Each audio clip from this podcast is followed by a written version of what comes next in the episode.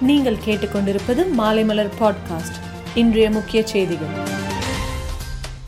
போக்குவரத்து துறை அமைச்சர் ராஜகண்ணப்பனுக்கு மக்கள் நீதி மையம் மாணவரணி மாநில செயலாளர் ராகேஷ் அம்ஷேர் கோரிக்கை கடிதம் ஒன்றை எழுதியுள்ளார். அதில் பள்ளி மாணவர்கள் பாதுகாப்பாக பயணம் செய்ய அவர்களுக்கென தனியாக மாணவர் சிறப்பு பஸ் இயக்கப்பட வேண்டும் என்று தெரிவித்துள்ளார். ஏர்டெலை தொடர்ந்து ஓடாஃபோன் ஐடியா நிறுவனமும் கட்டண உயர்வை அளித்துள்ளது. அன்லிமிட்டெட் அழைப்புகள் குறித்து திட்டங்கள் இருபது சதவீதம் முதல் இருபத்தி மூன்று சதவீதம் என்ற அளவுக்கு கட்டணம் அதிகரிக்கப்பட்டுள்ளது. இந்த கட்டண உயர்வு நாளை முதல் நடைமுறைக்கு வருகிறது. கடந்த மாதத்தில் அம்மா உணவகங்களை ஆய்வு செய்து சரி செய்யும் பணி நடந்தது. இதன் மூலம் ஒரே மாதத்தில் சென்னையில் உள்ள நானூத்தி மூன்று அம்மா உணவகங்களில் விற்பனை அதிகரித்துள்ளது. கடந்த இரண்டாயிரத்தி பத்தொன்பதாம் ஆண்டு பிப்ரவரி மாதம் எஃப் சிக்ஸ்டீன் ரக விமானத்தை இந்திய விமானி சுட்டு வீழ்த்தியதாக இந்தியா கூறுவதை திட்டவட்டமாக மறுப்பதாக பாகிஸ்தான் வெளியுறவு அமைச்சகம் தெரிவித்துள்ளது. வங்கிக் கடனை திருப்பி செலுத்தாமல் வெளிநாட்டுக்கு தப்பியோடியவர்களை சும்மா விடமாட்டோம். அவர்களின் சொத்துக்களை கோர்ட் மூலம் பெற்று வங்கிகளிடம் ஒப்படைப்போம் என்று மத்திய நிதி மந்திரி நிர்மலா சீதாராமன் கூறியுள்ளார்.